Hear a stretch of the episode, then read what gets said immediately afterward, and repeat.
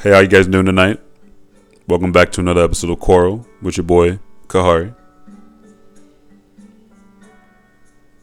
You know, I just did something that I'm trying to get used to, something new that I'm not very familiar with. I just did a session of yoga.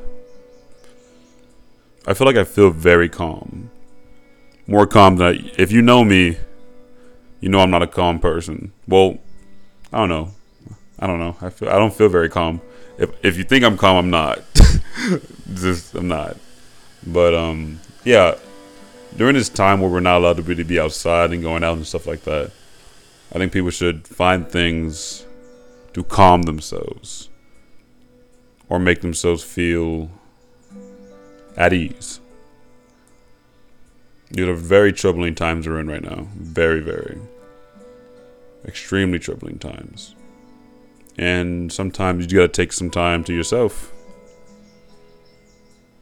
and release some tension and calm down a little bit.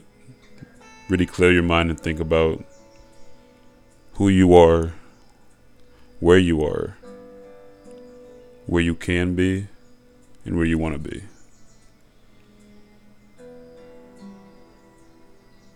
And I guess it was Halloween today. I don't know. I thought it was Halloween yesterday. I don't know what's going on. None of the days make sense. And if we really think about it, how do we know what day it is? We're just hoping someone was keeping track. For all we know, it could be Wednesday, October 12th.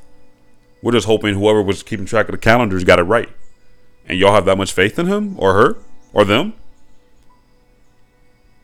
or it. It could be a rabbit for all we know. A giant rabbit with a clock around his neck.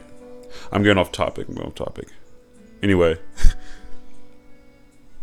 y'all be safe out there. Wear a mask, please, and stay frosty.